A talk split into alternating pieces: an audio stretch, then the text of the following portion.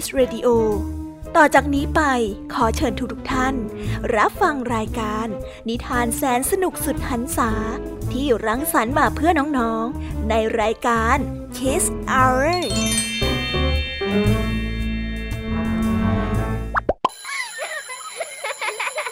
โรงเรียนเลิกแล้ว กลับบ้านพร้อมกับรายการ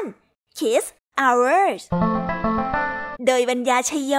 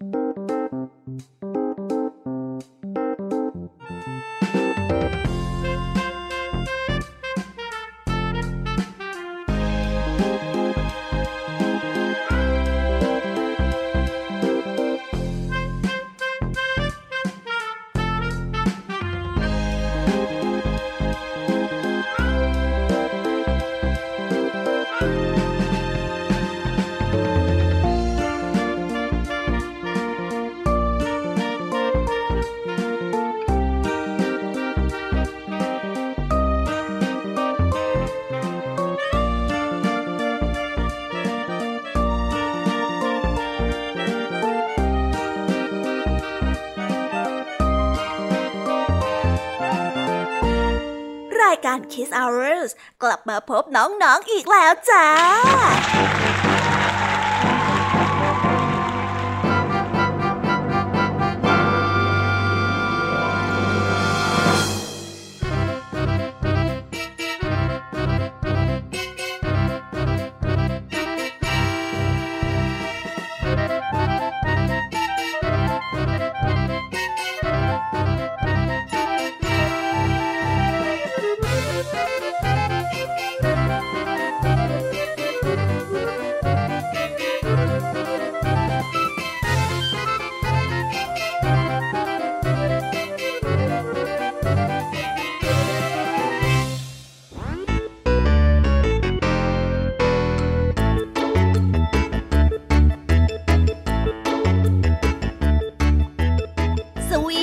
น้องๆชาวรายการ Kiss Hour ทุกๆ คนนะคะ วันนี้พี่ยามีกับพ่องเพื่อน ก็ได้นำนิทานสนุกๆมาเล่าให้กับน้องๆได้ฟัง เพื่อเปิดจินตนาการแล้วก็ตะลุยไปกับโลกแห่งนิทานกันนั่นเอง น้องๆคงอยากรู้กันแล้วใช่ไหมล่ะคะ ว่านิทานที่พวกพี่ได้เตรียมมาฝากน้องๆกันนั้น มีชื่อเรื่องว่าอะไรกันบ้างเดี๋ยวพี่ยามีจะบอกกันเกริ่นไว้ก่อนนะคะ พอให้เรียกน้ำย่อยกันเอาไว้ก่อนนะ วันนี้นะคะคุณครูหายใจดีของเรา ก็ได้นำนิทานเรื่องตำนานผีเสื้อ ต่อกันด้วยเรื่อง ความขี้เหนียว ส่วนเรื่องราวของนิทานทั้งสองเรื่องนี้จะเป็นอย่างไรและจะสนุกสนานมากแค่ไหนนั้น น้องๆต้องรอติดตามรับฟังกันในช่วงของคุณครูหายใจดีกันนะคะ พี่แยมมี่ในวันนี้ก็ไม่ยอมน้อยนะคุณครูไหว ได้จัดเตรียมนิทานทั้งสามเรื่องสามรสมาฝากพวกเรากันค่ะ ซึ่งในนิทานเรื่องแรกที่พี่แยมมี่ได้เตรียมมาฝากน้องๆนนั้น มีชื่อเรื่องว่า ลุงต้นไทรช่วยด้วย ต่อกันได้เรื่องไข่ฟองโตของวินนี่ และปิดท้ายด้วยเรื่อง แพนกวินอยากเป็นประกายระยิบระยับ ส่วนเรื่องราวของนิทานทั้งสามเรื่องนี้จะเป็นอย่างไรและจะสนุกสนานมากแค่ไหนนั้น น้องๆต้องรอติดตามรับฟังกันในช่วงของพี่ยามีเล่าให้ฟังกันนะคะ นิทานสุภาษิตในวันนี้ค่ะ ลุงทองดีกับเจ้าจ้อย ก็ได้เตรียมสำนวนมาฝากพวกเรากันอีกเช่นเคย ซึ่งในวันนี้นะคะมากันในสำนวนที่ว่า ไม่เชื่ออย่าลบหลู่ส่วนเรื่องราวจะเป็นอย่างไร ชวนขนหัวลุกเอ้ย ชวนน้าฟังมาแค่ไหน น้องๆต้องรอติดตามรับฟังกันในช่วงของนิทานสุภาษิตจากลุงทองดี แล้วก็จ่อจ่อยตัวแสบของพวกเรากันนะคะ ปิดท้ายกันอีกเช่นเคยค่ะ กับนิทานของพี่เด็กดีจากทางบ้านในช่วงท้ายรายการของเรา ซึ่งในวันนี้นะคะ พี่เด็กดีก็ได้จัดเตรียมนิทานเรื่อง ถนนกว้างใหญ่มาฝากกัน ส่วนเรื่องราวของนิทานเรื่องนี้จะเป็นอย่างไร และจะสนุกสนานมากแค่ไหนนั้น น้องๆต้องรอติดตามกันในช่วงท้ายรายการกับพี่เด็กดีของพวกเรากันนะคะ โอ้โห เป็นยังไงกันบ้างล่ะคะน้องๆ ได้ยินแค่ชื่อเรื่องนิทานก็น่าสนุกแล้วใช่ไหมล่ะคะพี่ยามีก็ตื่นเต้นที่อยากจะรอฟังนิทานที่พวกเรารออยู่ไม่ไหวแล้วล่ะค่ะ งั้นเอาเป็นว่าเราไปฟังนิทานทั้งหมดเลยดีกว่าไหมคะเพราะว่าตอนนี้เนี่ยคุณครูหายใจดีได้มารอน้องๆอยู่ที่หน้าห้องเรียนแล้วล่ะค่ะ งั้นเราไปหาคุณครูไหวกันเถอะนะคะ ไปกันเลย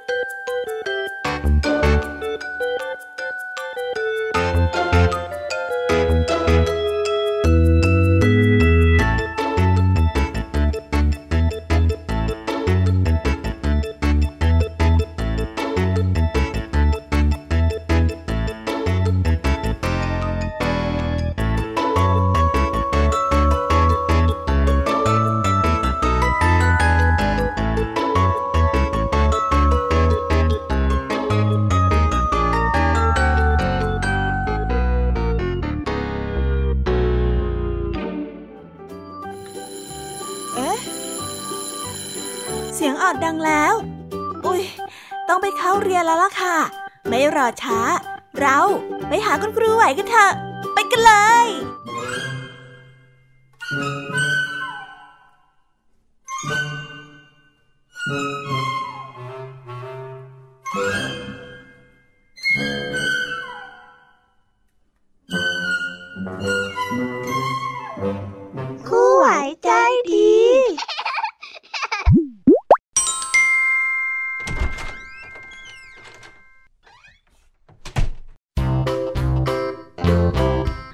สดีค่ะเด็กๆ ยินดีต้อนรับเข้าสู่ช่วงคุณครูไหวใจดีนะ วันนี้คุณครูไหวมีนิทานมาเล่าให้ฟังสองเรื่อง ซึ่งในนิทานเรื่องแรกของคุณครูไหวนี้ มีชื่อเรื่องว่าตำนานผีเสื้อ ส่วนเรื่องราวจะเป็นยังไงนั้น เราไปติดตามรับฟังพร้อม ๆ กันได้เลยค่ะ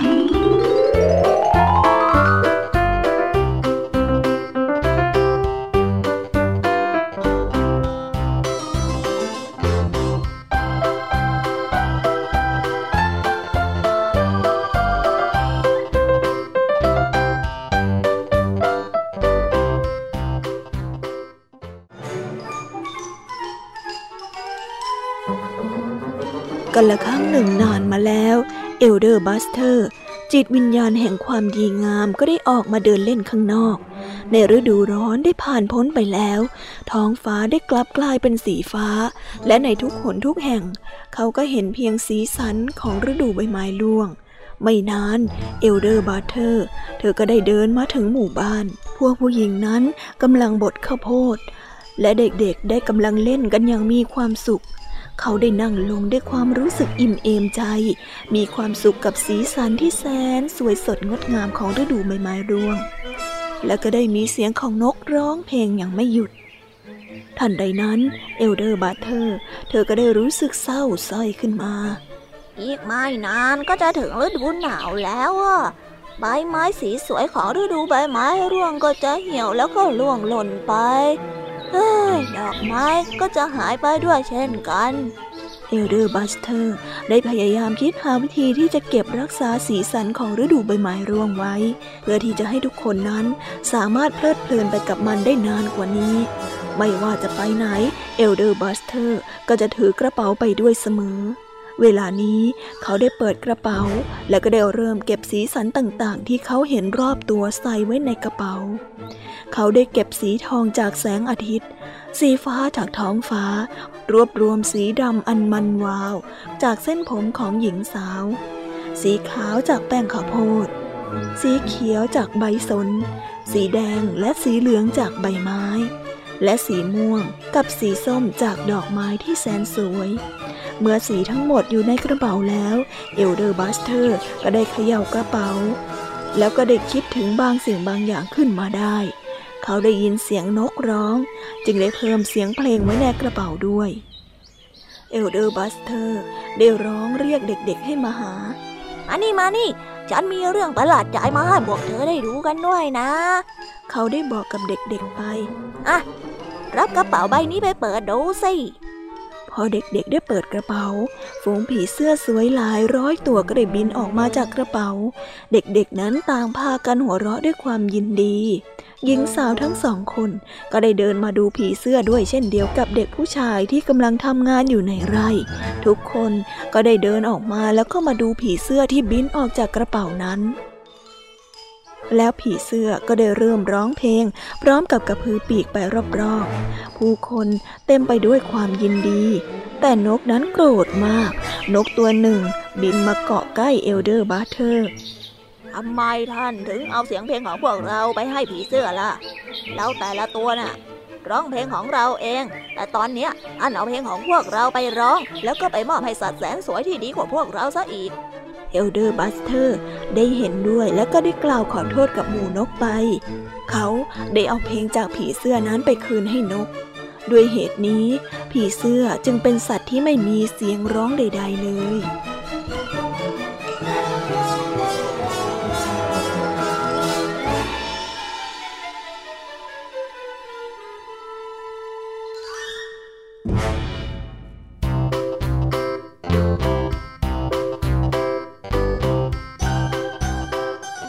แล้วก็ได้จบกันไปเป็นที่เรียบร้อยแล้วนะคะสำหรับนิทานเรื่องแรกของคุณครูไหว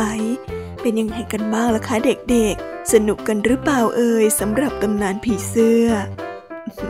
เด็กๆคงสนุกสนานกันไม่น้อยใช่ไหมล่ะคะ แต่อย่าเพิ่งใจร้อนค่ะ เพราะว่าคุณครูไหวยังมีนิทานเรื่องที่สองมาฝากกัน และในนิทานเรื่องที่สองที่คุณครูไหวได้จัดเตรียมมาฝากกันนั้น มีชื่อเรื่องว่า ความขี้เหนียว ส่วนเรื่องราวจะเป็นอย่างไร ในความขี้เหนียวเนี่ยจะส่งผลกระทบไปได้มากแค่ไหนนั้น เราไปติดตามรับฟังกันในนิทานเรื่องนี้พร้อมๆกันเลยค่ะ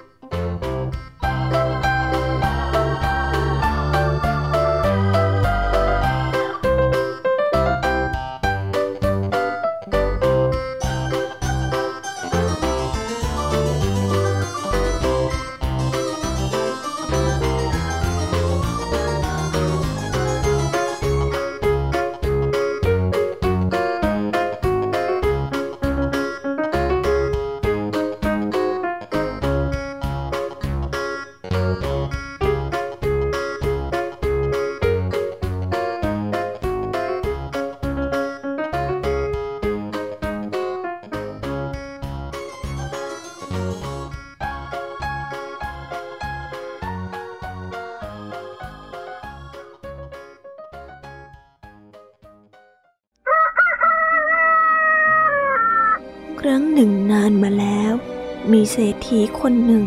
เป็นคนที่ขี้เหนียวมากๆ เศรษฐีนี้มีบ้านหลังใหญ่ มีพื้นที่บริเวณบ้านมากมายหลายไร่ เศรษฐี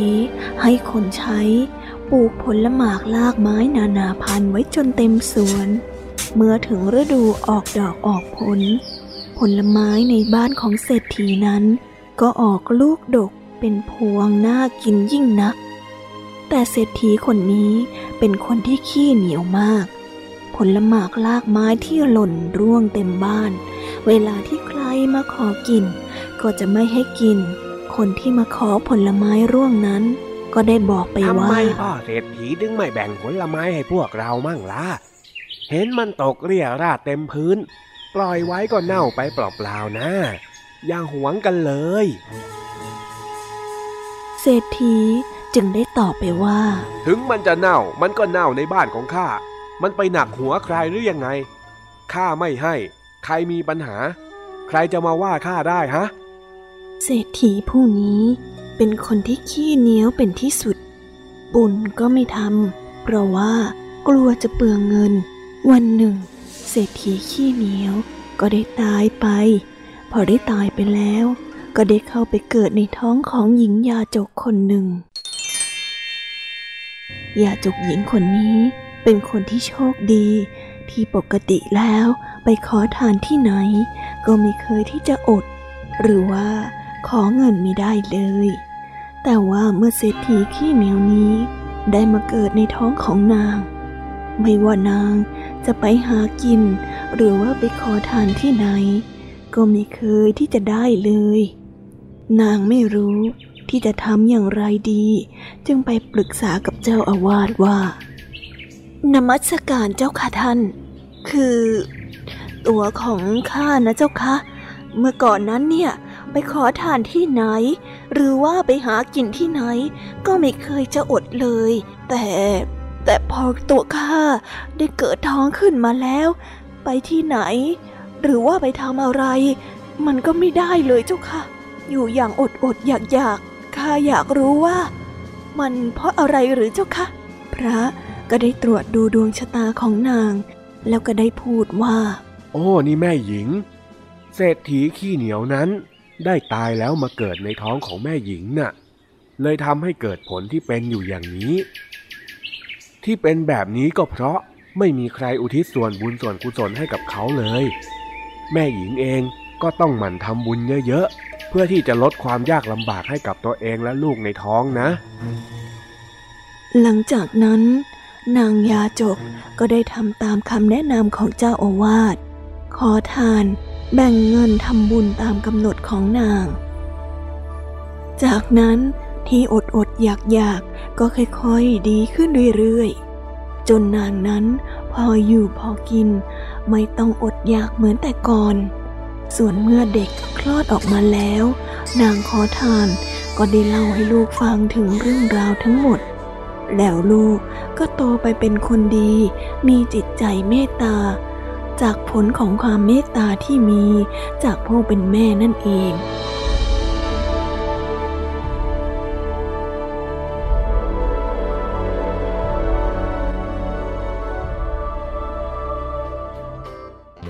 แล้วก็ได้จบกันไปแล้วนะคะสำหรับนิทานทั้งสองเรื่อง เป็นยังไงกันบ้างคะ นิทานในวันนี้สนุกกันไหมเอ่ยอย่าลืมนำข้อคิดที่ได้จากการรับฟังนิทานไปปรับใช้กันในชีวิตประจำวันกันด้วยนะ และในวันนี้ก็หมดเวลาของคุณครูไหวกันไปแล้วค่ะ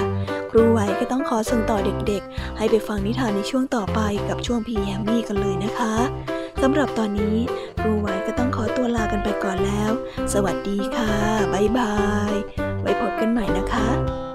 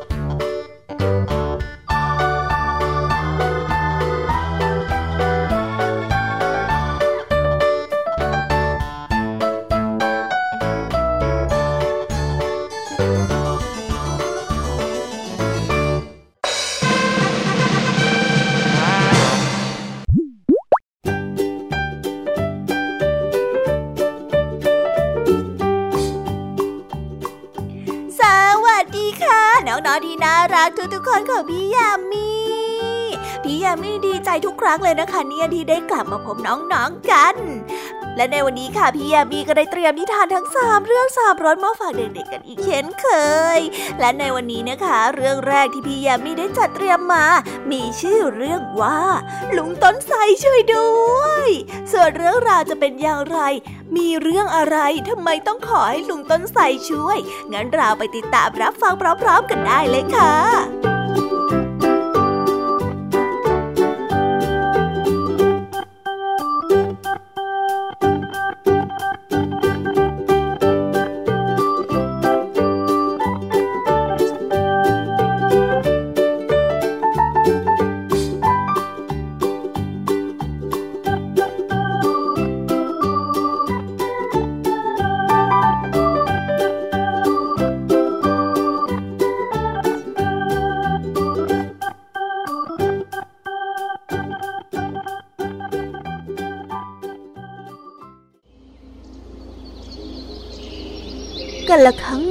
านมาแล้ว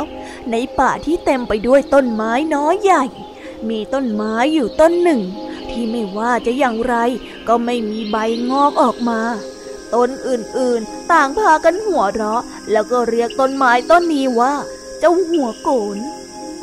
เจ้าหัวโกนรู้สึกอับอายเหลือเกินตนเป็นต้นไม้ในป่าแท้ๆแต่กลับไม่มีใบงอกออกมาสักใบ หัวโกน แค่อยากมีพุ่มใบเหมือนกับต้นอื่นๆบ้าง ไม่ต้องมีใบเขียวชอุ่มสวยงามที่สุดก็ได้ เพียงแค่มีใบเป็นของตนเองก็พอ ต้นไม้ไร้ใบจึงได้ตัดสินใจออกเดินทางตามหาผู้ที่จะสามารถช่วยให้ตนเองสมความปรารถนาได้ ระหว่างทางก็ได้เจอกับคุณยายกวางที่อยู่มานาน หัวโกนจึงเล่าเรื่องของตนให้คุณยายกวางฟัง เมื่อรู้เรื่องทั้งหมด คุณยายกวางก็เกิดอยากจะช่วยเหลือ จึงบอกให้ต้นไม้น้อยไร้ใบ เดินทางไปสุดผืนป่าอีกฟาก เพื่อไปตามหาลุงต้นไทรที่จะสามารถช่วยหัวโกนได้ การเดินทางนั้นได้เต็มไปด้วยความเหน็ดเหนื่อย แต่ในที่สุด หัวโกนก็ได้พบกับลุงต้นไทรและก็ได้เล่าเรื่องราวทั้งหมดให้ฟัง พร้อมกับขอให้ลุงต้นไทร ช่วยให้กิ่งก้านของหัวโกนมีใบงอขึ้นมาเหมือนต้นไม้ต้นอื่นๆ ลุงต้นไทรจึงได้ให้กล่องเล็กๆ ใบหนึ่งไว้ ฝากไว้ให้หัวโกนดูแล แล้วก็ห้ามเปิดมัน จนกว่าลุงต้นไทรจะกลับมาในตอนเย็น อืม ได้ครับ จากนั้นลุงต้นไทรก็ได้เดินทางจากไป ในระหว่างนั้นเองก็มีจิ้งจอกตัวหนึ่ง เข้ามากล่อมเจ้าหัวโกนให้ลองเปิดกล่องนั้นดู บอกว่าข้างในกล่องนั้น เต็มไปด้วยแสงวิเศษที่ทำให้ใบบนหัวโกนนั้นงอกออกมาได้แหมไม่เปิดดีกว่าต้นไม้ไร้ใบนั้น ได้ลังเล เขาอยากรู้ว่า ข้างในกล่องนั้นมีอะไร แต่หลังจากที่ใครควรแล้ว ก็ตัดสินใจรักษาสัญญา จะไม่เปิดกล่องนี้จนกว่าลุงต้นไทรจะกลับมา ไม่เปิดดีกว่า ลุงต้นไทรได้กลับมาแล้ว หัวโกรนได้ดีใจเป็นอย่างมาก แล้วก็ได้รีบยื่นกล่องที่ฝากเอาไว้คืนให้กับลุงต้นไทรเห็นเช่นนั้น ลุงต้นไทรก็ยิ้มออกมาบอกให้หัวโกนเปิดกล่องออกได้ เมื่อต้นไม้น้อยได้เปิดกล่องออก ก็เห็นว่ามีแสงสีทองเป็นประกายงดงาม จากนั้นบนกิ่งการสาขาที่ไร้ชีวิตชีวาของตน ก็ปรากฏเป็นใบสีเขียวขจี ลุงต้นไทรได้บอกกับหัวโกนไปว่า เอ็งทำถูกแล้วเจ้าหัวโกรนการที่เอ็งรักษาสัญญาไม่ยอมเปิดกล่องออกดู ถือว่าเอ็งเนี่ยเป็นคนที่ซื่อสัตย์และมีความมุ่งมั่นตั้งใจเป็นอย่างมาก ใบไม้บนตัวของเอ็งเป็นตัวแทนของความซื่อสัตย์ในใจ ถ้าหากว่าในใจของเองยังคงมีความซื่อสัตย์อยู่ ใบไม้เหล่านี้ก็จะยังอยู่กับเองตลอดไป ไม่ต้องกลัวว่ามันจะร่วงหายไปไหนหรอกนะ ตั้งแต่นั้นมา หัวโกรนก็ยึดมั่นในความซื่อสัตย์ตลอดมา และก็มีใบสีเขียวที่งดงามตลอดกาลนิทานเรื่องนี้ก็ได้สอนให้เรารู้ว่า เมื่อในใจของเรามีความซื่อสัตย์ ทั้งต่อตนเองและผู้อื่น สุดท้ายแล้ว เราก็จะได้รับของขวัญที่วิเศษที่สุด เหมือนเช่นที่หัวโกน มีใบสีเขียวงดงามเป็นของตัวเอง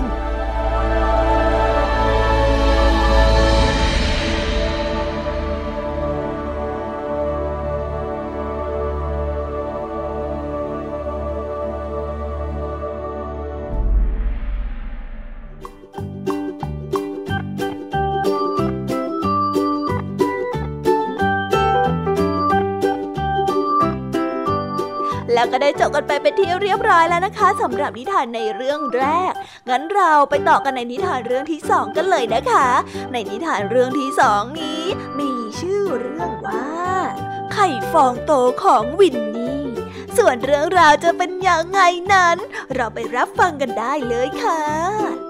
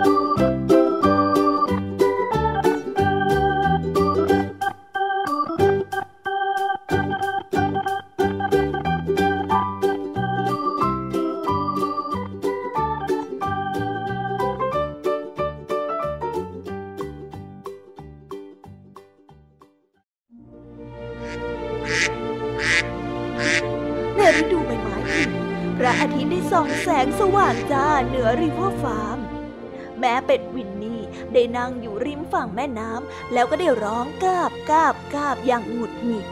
มันได้นางกกไข่อยู่ในรังมาเป็นสัปดาห์แล้ว แต่ไข่ทั้งหกฟองนั้นก็ยังไม่ยอมฟักเป็นตัวเลยสักที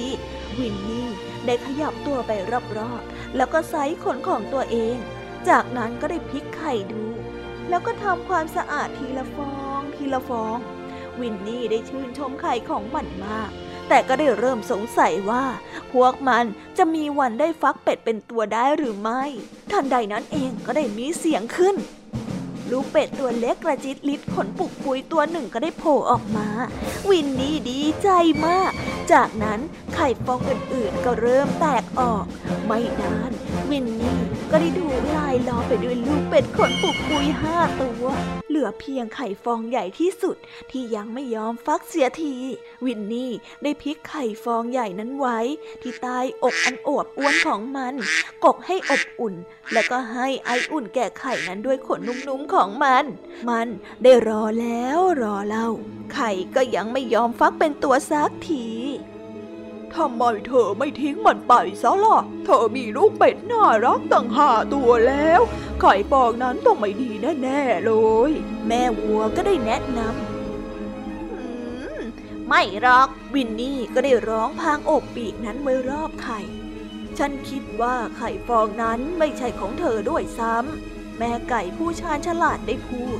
มันได้รู้เรื่องเกี่ยวกับไข่อยู่บ้าง ฟองนั้นมันใหญ่เกินกว่าที่จะเป็นไข่เป็ดได้นะ เจ้าม้าก็ได้เอ่ยบอก แต่วินนี่ยังนั่งฟักไข่ฟองสุดท้ายอย่างอดทนและมุ่งมั่น บ่ายสดใสวันหนึ่งได้มีเสียงกลับออกมาดังนั้นวินนี่ก็ได้ร้องกาบกาบกาบด้วยความตื่นเต้น สัตว์ทุกตัวในฟาร์มได้แห่กันมารุมล้อมดูชีวิตที่เกิดใหม่ เอ้ย ฉันถ่ายว่าเป็นลูกห่าน แม่ไก่ได้กระซิบบอก ใช่ ฉันเคยได้ยินเรื่องของนกที่ชอบไข่ทิ้งไว้ในรังนกตัวอื่น มันเป็นเรื่องที่ร้ายกาจมากเลยนะ เจ้าหมาก็ได้พูดออกมา ฉันคิดว่ามันต้องเป็นลูกหง ทุกตัวกลั้นหายใจ ทันใดนั้นก็มีเสียงเป็ดน้อยตัวเล็กกระจิตลิดโผล่ออกมาสองตัว มันเป็นฝาแฝดกันวินนี่ได้ร้องกาบกาบกาบด้วยความภาคภูมิใจ มันรู้เสมอว่าไข่ฟองโตใบนี้ต้องเป็นไข่พิเศษ วันนี้มันมีลูกเป็ดน้อยน่ารักถึงเจ็ดตัว โอ้ยเร็วเข้าเร็วเข้า ลูกชายลูกสาวของแม่มานี่เร็ววินนี่ ได้ร้องเรียกขณะเดินนำลูกๆไปยังแม่น้ำด้วยความสุขใจ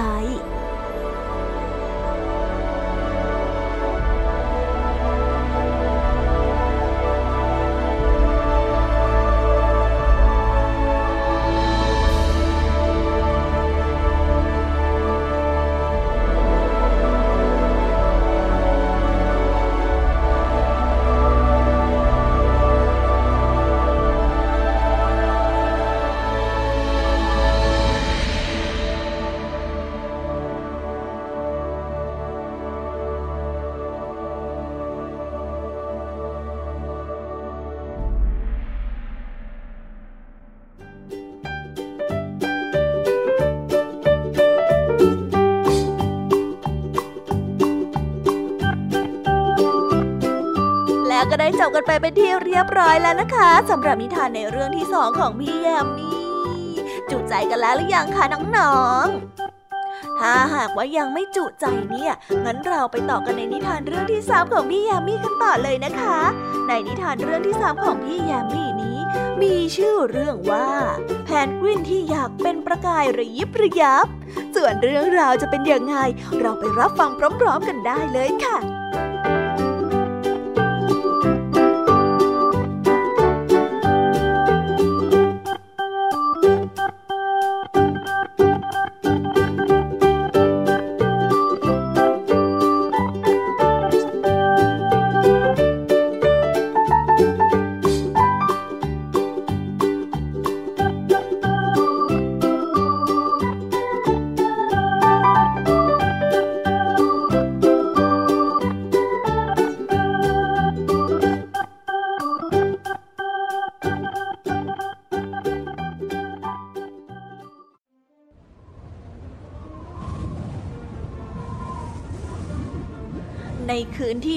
ดวงจันทร์ส่องสว่างคืนหนึ่ง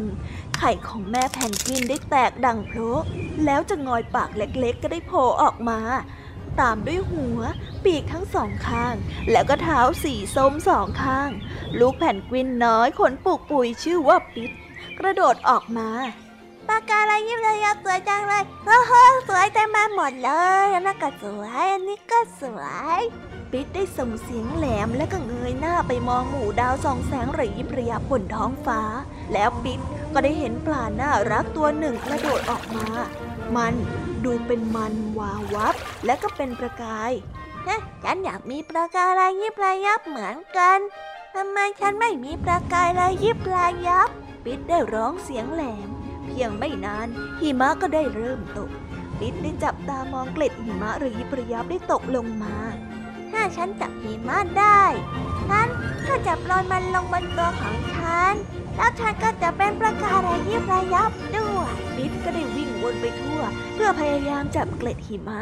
แต่หิมะนั้นก็โดนปีกแล้วก็ได้ละลายหายไปหมด ปิดได้เห็นหิมะสีขาวเป็นประกายระยิบระยับตายแสงจันทร์ทีนี้ฉันก็จะเป็นประกายระยิบระยับแล้วปิดได้ร้องบอกแล้วก็พลางกิ้งตัวบนกองหิมะ แต่ดวงจันทร์นั้นได้กลับกลายหายไป หลังจากที่ก้อนเมฆได้บดบังขนของปิดจึงไม่มีประกายระยิบระยับเกิดขึ้นบางทีฉันอาจจะได้จับดาวระยิบระยับได้สักดวง ปิดได้คิดพลางกระโดดขึ้นลงขึ้นลง แต่ก็เอื้อมไม่ถึงดวงดาวสักดวง ไม่ว่ามันจะพยายามมากแค่ไหนก็ตาม เธอกำลังทำอะไรนะปิดแผ่นกวินตัวอื่นๆได้ถาม ฉันกำลังพยายามดับปากการะยิบระยับน่ะปิดก็ได้อธิบายไป ทันใดนั้น วานตัวหนึ่งก็ได้ว่ายน้ำผ่านมาท่าทางกระโดดโลดเต้นและกลิ้งตัวไปมานั่น ดูน่าเหนื่อยจริง ๆ นะทำไมเธอไม่ลองมาเล่นลื่นถลายบนหลังของฉันแทนล่ะมาเจ้าสิวานก็ได้พูดพร้อมกับหัวเราะ ทั้งหมดได้เห็นพ้องต้องกันว่า เป็นความคิดที่วิเศษมาก แม้กระทั่งปิดเอง แล้วเหล่าแพนกวินก็พากันถลายลื่นตามหลังของวานลงไปในน้ำทะเลวาวับ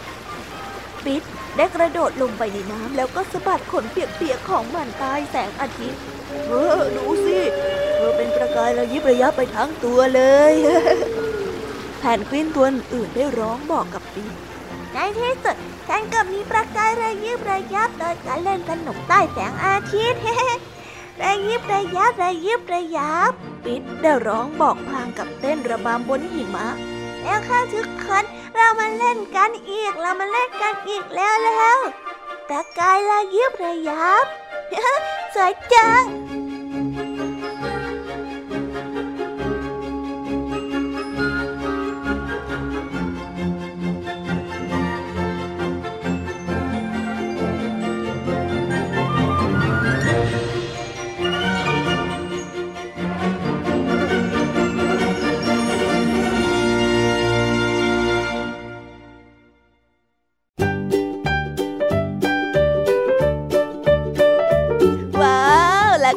ได้กันไปเป็นที่เรียบร้อยแล้วนะคะสำหรับนิทานทั้งสามเรื่องของพี่ยามีเป็นยังไงกันบ้างล่ะคะน้องๆ สนุกกันหรือเปล่าเอ่ย แต่ว่านิทานยังไม่หมดแต่เพียงเท่านี้นะคะ ยังเหลือนิทานของลุงทองดีแล้วก็เจ้าจอย แล้วก็ต่อกันด้วยนิทานของพี่เด็กดีเพียบเลยละค่ะน้องๆ ถ้าอย่างนั้นเนี่ยพี่ยามีก็ต้องขอส่งต่อน้องๆ ให้ไปพบกับเจ้าจอย แล้วก็ลุงทองดีกันในช่วงนิทานสุภาษิตกันเลยนะคะ แต่สำหรับตอนนี้เนี่ยพี่ยามีก็ต้องขอตัวลากันไปก่อนแล้วนะ ตอนนี้ไปหาลุงทองดีกับเจ้าจอยกันเลยค่ะ ไปกันเลย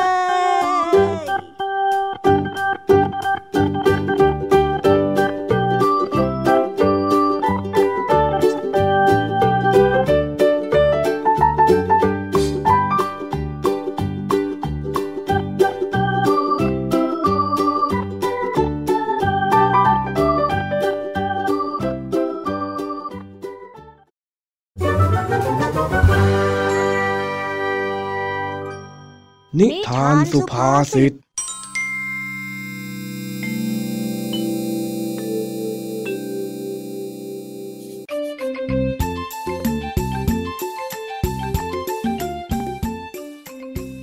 พบค่ำวันหนึ่ง ขณะที่ลุงทองดีกำลังนั่งกินข้าวเย็นอยู่นั้น ก็ได้ยินเสียงโทรศัพท์ดังขึ้น ลุงทองดีจึงได้ลุกจากโต๊ะกินข้าว และเดินไปรับโทรศัพท์ เออแปลกเว้ย ใครโทรมาตอนนี้วะเนี่ย แถมยังเป็นเบอร์แปลกๆซะด้วย เอาลองรับซะหน่อยสิลุงทองดีลุงทองดีจ๋า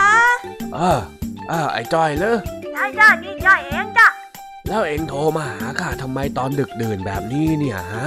ก็จ้อยเพิ่งกลับมาจากทัศนศึกษาแล้วไม่มีใครมารับจ้อยกลับบ้านเลยอะจ้อยเลยจะขอให้ลุงทองดีช่วยมารับหน่อยอะจ้ะเออ แล้วทำไมเองไม่ขอกลับมากับไอ้แดงไอ้สิงเล่า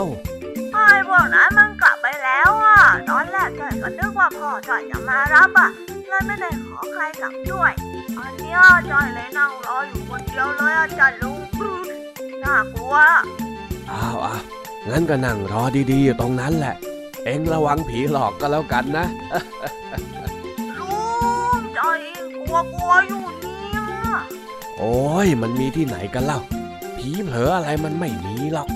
ลุงไม่เชื่ออย่าลบหลู่สิจ๊ะเดี๋ยวจอยอะจะซวยไปกับคำลบหลู่ของลุงหรอกเฮ้ยไร้สาระ เอาเอารออยู่ตรงนั้นแหละ เดี๋ยวข้าออกไปรับ ขณะที่จ้อยกำลังนั่งรอลุงทองดีอยู่นั้น จู่ๆก็ได้ยินเสียงเหมือนคนกำลังรื้อของอยู่ในห้องนักเรียนชั้นป .3 แต่ด้วยความกลัวก็เลยไม่กล้าไปดูว่าเกิดอะไรขึ้น เอเสียงอะไรมาดังอยู่ในห้องนะ หรือว่าจะเป็นโจร แต่ว่าถ้าถ้าเป็นผีล่ะ จะทำยังไงอะโบราณบอกว่าไม่เชื่ออย่าลบหลู่เพราะว่าถ้าเราไม่เชื่ออะไร ก็ไม่ได้หมายความว่าสิ่งนั้นจะไม่มีอยู่จริง ๆ นี่ถ้าเราเข้าไป เราต้องเจอดีแน่ๆเลยอะและตอนนั้นเอง เจ้าจ้อยก็รู้สึกว่ามีมือเย็นๆมาจับที่คอ นั่นไงโดนเขาแล้วผีจ้าอย่ามาหลอกหลอนกันเลยนะจ๊ะจะจะจะจ้อยขอโทษเอ้ยจ้อยอย่าไม่ลบหลู่อีกแล้วจ้ะปปปปล่อยจ้อยเถอะเอ้ยโอ้ยไอ้จ้อย นี่ข้าเองเองจะร้องไห้ทำไมนักหนาเนี่ยฮะ โอ้ยลุงทองดี ลุงเล่นอะไรเนี่ยมาเงียบเงียบๆไม่ให้สุ่มไม่ให้เสียงจอยตกใจหมดเลยอะเอาแล้วข้าผิดอะไรล่ะเนี่ย ข้อมือของลุงทองดีเย็นเฉียบเลยเนี่ยจอยก็นึกว่าเป็นมือผีอะสิ อ้าว เองจะไม่ให้มือข้าเย็นได้ยังไงล่ะ ขี่มอเตอร์ไซค์มารับเองเนี่ยอากาศมันหนาวจะตายเฮ้ย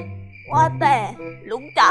จอยได้ยินเสียงอะไรแปลกๆอยู่ในห้องเรียนปสามอะจ้ะ ไม่รู้ว่าเป็นเสียงของโจรหรือว่าเสียงของผีกันแน่อะจ้ะลุง อืม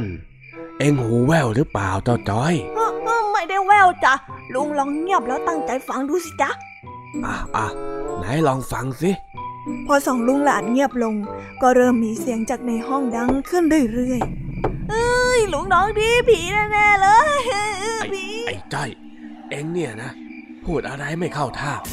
เราเข้าไปดูให้รู้เรื่องกันเลยดีกว่าไปไม่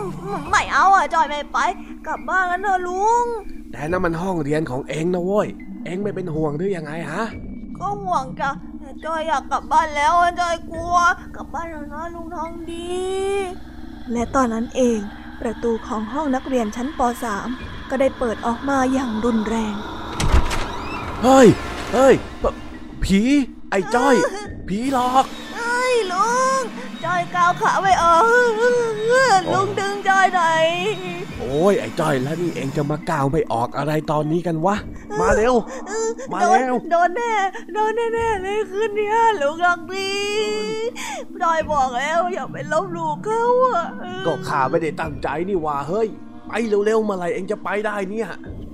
จากนั้นก็มีเงาดำๆเหมือนคนวิ่งออกมาจากห้องป .3 แล้วก็วิ่งมาหาลุงทองดีกับเจ้าจ้อย เออลุงมันมาแล้ว มันมาแล้วลุง โอ้ยเองก็รีบก้าวขาสิเว้ยไปไปไปไปไปไปไปจ้ะไปกันเถอะ ไปไป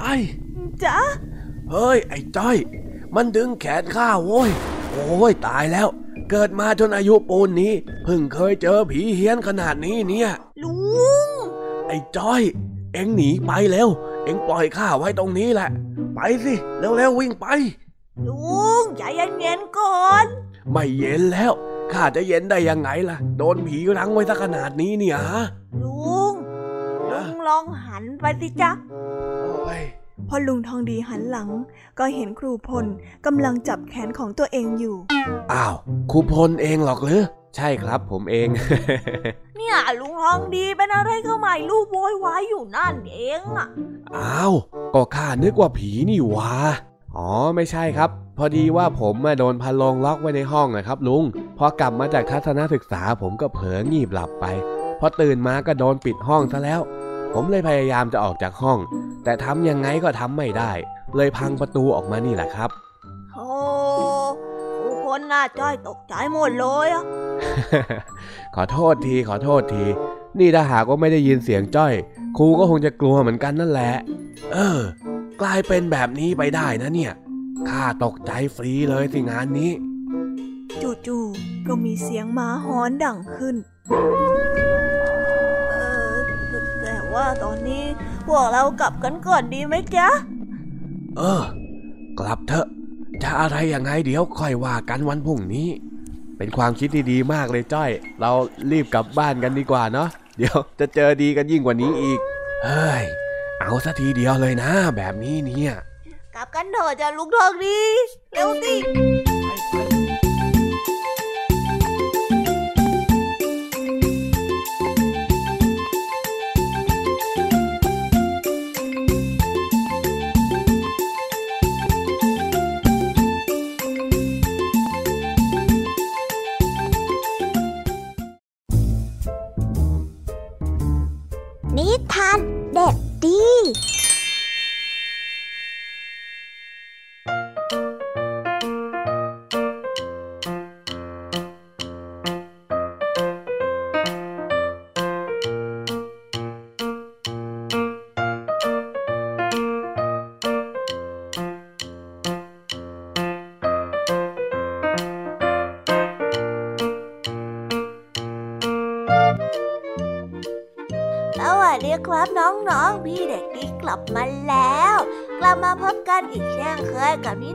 สนุกสนุกๆจองท้ายรายการ วันนี้พี่เด็กดีมีนิทานเรื่องถนนกว้างใหญ่มาฝากกัน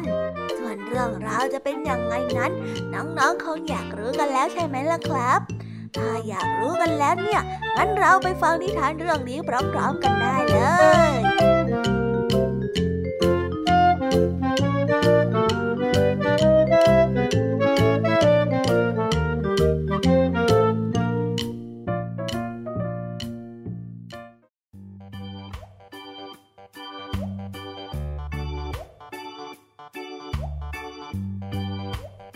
ละครั้งหนึ่งนานมาแล้ว ได้มีเสียงหนึ่งเอ่ยเรียกขึ้นมารัตตี้มอนได้เรียกเพื่อนในเช้าที่สดใสวันหนึ่งของฤดูร้อน ฉันอยากให้นายมาช่วยอะไรฉันอย่างหนึ่งน่ะ นายช่วยไปหาคุณโทษเป็นเพื่อนฉันหน่อยได้ไหมเรตตี้ที่นั่งอยู่ข้างแม่น้ำก็ได้ตอบมา เอาเรือออกสิ เราจะพายเรือไปที่นั่นด้วยกันเดี๋ยวนี้เลย Toad อยู่บ้านเสมอ และจะต้องดีใจที่ได้เจอกับนาย Ratty กับ Mole ได้พายเรือไปตามโค้งแม่น้ำแล้วก็เห็นบ้านหินเก่าแก่ที่สวยงามหลังหนึ่ง นั่นไงโทษเทามันเป็นบ้านหลังที่ใหญ่ที่สุดในละแวกนี้เลยนะ Ratty ได้พูด ทั้งสองได้ผูกเรือไว้กับฝั่ง แล้วก็เริ่มเดินไปตามทางชัยโย สุดยอดไปเลยพวกนายมากันแล้ว โทษได้ร้องอุทานขึ้นมา ขณะที่ทั้งสามนั้นจับมือกันแน่น ฉันอยากพบพวกนายอยู่พอดีเลยนะ พวกนายต้องช่วยฉันคลี่คลายเรื่องสำคัญมากได้แน่เรสตี้ก็ได้ถามขึ้นมาว่าๆเรื่องการพายเรือใช่ไหมโทษก็ได้ตอบไป ลืมเรื่องนั้นไปได้เลย ฉันเลิกคิดเรื่องนั้นไปหลายปีแล้ว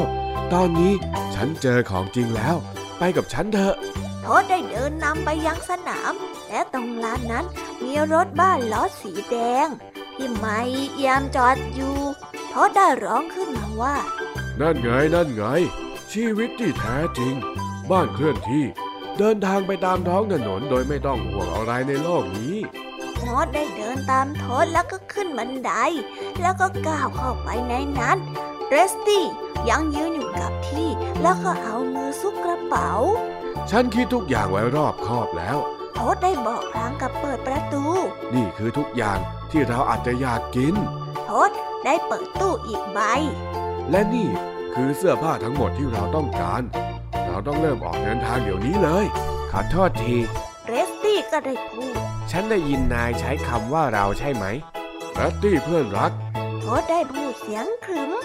นายต้องไปกับเรานะ ฉันไม่ไป จบนะ แรตตี้ก็ได้ตอบไป ฉันด้วย มดได้พูดเข้าข้างแรตตี้ แต่ถึงอย่างนั้น มดได้เสริม มันก็ฟังดูน่าสนุกดีนะ ทศพูดแล้วก็เริ่มวาดภาพ ความสุขของการได้ท่องเที่ยวด้วยรถบ้านไปต่างๆ นั้นนะจนกระทั่งเรสตี้เองก็ได้เริ่มสนใจ บอกได้เลยว่าสนุกแน่แน่ ทั้งสามเริ่มออกเดินทางในบ่ายวันนั้น เพื่อค้นหาความสนุกสนานของการท่องเที่ยวด้วยรถบ้าน ไปตามเส้นทางที่กว้างใหญ่ นี่แหละชีวิตใช่ไหม ดีกว่าการพูดถึงแต่เรื่องแม่น้ำของนาย จริงไหมรัตตี้โทษได้พูดโดยน้ำเสียงที่ง่วงเงียในตอนเย็น เมื่อทั้งหมดนั้นหยุดพักเพื่อกินอาหารเรสตี้ก็ได้เถียงขึ้น ฉันไม่ได้พูดถึงเรื่องแม่น้ำสักหน่อย ฉันก็แค่คิดถึงมันเรสตี้ได้เสริมเบาตลอดเวลาๆมด ได้เอื้อมมือไปบีบมือของเรสตี้เบาๆ มดได้กระซิบบอกว่ารัตตี้เพื่อนรัก เราจะหนีกันพรุ่งนี้ แล้วกลับไปหาบ้านแสนรักของพวกเราบนฝั่งแม่น้ำดีไหมเรสตี้ก็ได้กระซิบตอบ ไม่ เราจะอยู่จนจบ เราต้องเกาะติดอยู่กับทษจนกว่าเขาจะหายบ้า คงไม่นานเท่าไหร่หรอกมั้ง จุดจบที่ว่า อยู่ใกล้กว่าเรสตี้คาดไว้เช้าวันรุ่งขึ้น มดได้หันหัวมาไปยังถนนสายหลักที่กว้างใหญ่ ทั้งสามได้ยินเสียงเตือนเบาๆ ฟังเหมือนเสียงพื้นบินหึ่งหึงๆวินาทีต่อมาก็มีลมแรงพัดวืดกับเสียง ทั้งได้ดังสนั่นพร้อมกับรถยนต์คันหนึ่ง แล่นฉิวผ่านไป ม้าแก่ที่ลากรถบ้านส่งเสียงร้องด้วยความหวาดกลัว มันได้ยกสองขาหน้าขึ้น แล้วก็พุ่งตัวไปข้างหน้า ก่อนที่จะกระโดดตัวลอยสี่ขา แล้วก็โกงหลังทำให้รถบ้านนั้นตกลงไปในท้องร่องของทาง ดังโครม เจ้าบ้า เจ้าคนไม่มีมารยาท เรสตี้เต้นด้วยความโกรธโมได้มองไปที่รถบ้านแผงไม้กับหน้าต่างก็ได้พัง แกล้อก็ได้โค้งงอจนใช้การไม่ได้ และอาหารกระป๋องก็หล่นเกลื่อนกาถนนเต็มไปหมด แล้วทศล่ะ ทศนั้นได้นั่งอยู่กลางถนนได้จ้องมองไปที่รถ ที่ลับหายไปจากสายตาแล้วเลสตี้ได้ขย่าไหล่ของทศเร็วเข้าทษลุกขึ้น ทษไม่ยอมขยับ โทษได้พึมพำพึมพวิเศษมาก นั่นแหละ วิธีการเดินทาง เยี่ยมปืนปืนำเรสตี้ได้พูดเสียงฉุนเฉียวขึ้นมาว่า โถเอ้ยเจ้าบ้าเรสตี้ก็ได้พูด พอกันที ฉันเคยเห็นแบบนี้มาแล้วพเขากำลังจะหันไปตื่นเต้นกับของใหม่ แล้วก็ตกอยู่ในความฝันไปอีกหลายวัน เราต้องฉุดให้เขาลุกขึ้นมาให้ได้ แล้วเดินไปยังเมืองที่อยู่ใกล้ที่สุด เพื่อขึ้นรถไฟกลับบ้าน นี่นะฟังนะทศนายต้องฟ้องเจ้าคนบ้านั่นกับรถของเขาทศก็ยังพึมพำพึมพำว่า ฉันเนี่ยนะ ฟ้องงั้นหรือ ฉันไม่เคยคิดจะฟ้องเขาเลย แต่ฉันจะสั่งรถมาขับสักคันเดี๋ยวนี้เลยละกันเลสตี้ได้ถอนหายใจ เพราะคนบางคนคงไม่มีวันเปลี่ยนแปลง แล้วก็ได้จบไปแล้วนะครับสำหรับนิทานของพี่เด็กดี ที่พี่เด็กดีนั้นได้เตรียมมาเล่าให้กับน้องๆฟังกันในวันนี้ แล้ววันนี้ก็หมดเวลาของช่วงพี่เด็กดีกันไปแล้วนะสำหรับวันต่อไป พี่เด็กดีจะเตรียมนิทานเรื่องอะไรมาฝากน้องๆกันอีก เอาไว้รอลุ้นกันนะครับ แต่สำหรับวันนี้เวลาของพี่เด็กดีได้หมดลงไปแล้ว ไว้พบกันใหม่นะ สวัสดีครับบ๊ายบาย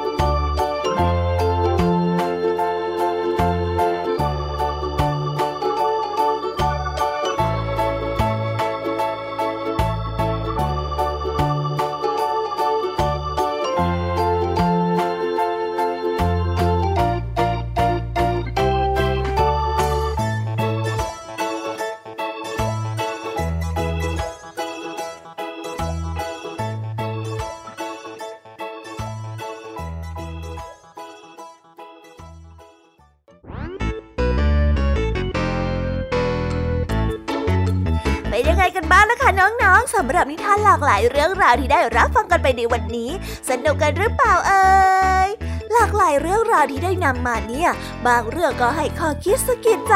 บางเรื่องก็ให้ความสนุกสนานเพลิดเพลิน แล้วแต่ว่าน้องๆเนี่ยจะเห็นความสนุกสนานในแง่มุมไหนกันบ้าง ส่วนพี่ยามีแล้วก็พ่องเพื่อนเนี่ยก็มีหน้าที่ในการนำนิทานมาส่องตรงถึงน้องๆแค่นั้นเองละค่ะ แล้ววันนี้นะคะ เราก็ฟังนิทานกันมาจนถึงเวลาที่กำลังจะหมดลงอีกแล้วอะหอยใครที่ฟังไม่ทันเนี่ย หรือว่าฟังไม่ครบ ก็สามารถไปย้อนรับฟังได้ที่เว็บไซต์ไทย PBS Radio หรือที่แอปพลิเคชันไทย PBS Radio ได้นะถึงเวลาที่จะต้องกล่าวคำลาแล้วล่ะค่ะ พี่ยามีต้องคิดถึงน้องๆอีกแน่เลย แต่ไม่ต้องห่วงนะคะน้องๆ พี่ยามีเนี่ยขอสัญญาเลยว่า จะกลับมาพบกันใหม่พร้อมกับนิทานที่แสนสนุกแบบนี้กันอีกแน่นอนค่ะน้องๆ อย่าลืมนำข้อคิดดีๆ ที่ได้จากการรับฟังนิทานที่แสนสนุกของคุณครูไหว พี่ยามีลุงทองดีแล้วก็เจ้าจ้อย และก็นิทานจากพี่เด็กดีในวันนี้ไปใช้กันด้วยนะคะเด็กๆ เอาไว้พบกันใหม่ในวันพรุ่งนี้นะสำหรับวันนี้พี่ยามีต้องขอตัวลากันไปก่อนแล้วล่ะค่ะ สวัสดีค่ะบายบายนะคะน้องๆ และพบกันใหม่ค่ะ